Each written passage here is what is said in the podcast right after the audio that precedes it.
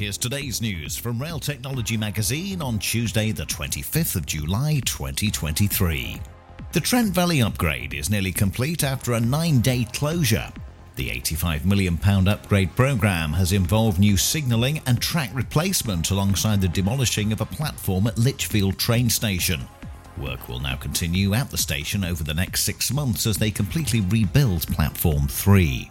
Greater Anglia has reopened its Colchester rail depot after installing new equipment in a £2 million facelift. The new depot has now got new fuel tanks, a sanding tower, and new toilet tanking facilities. The depot will help with the new fleet of trains that Greater Anglia has recently launched.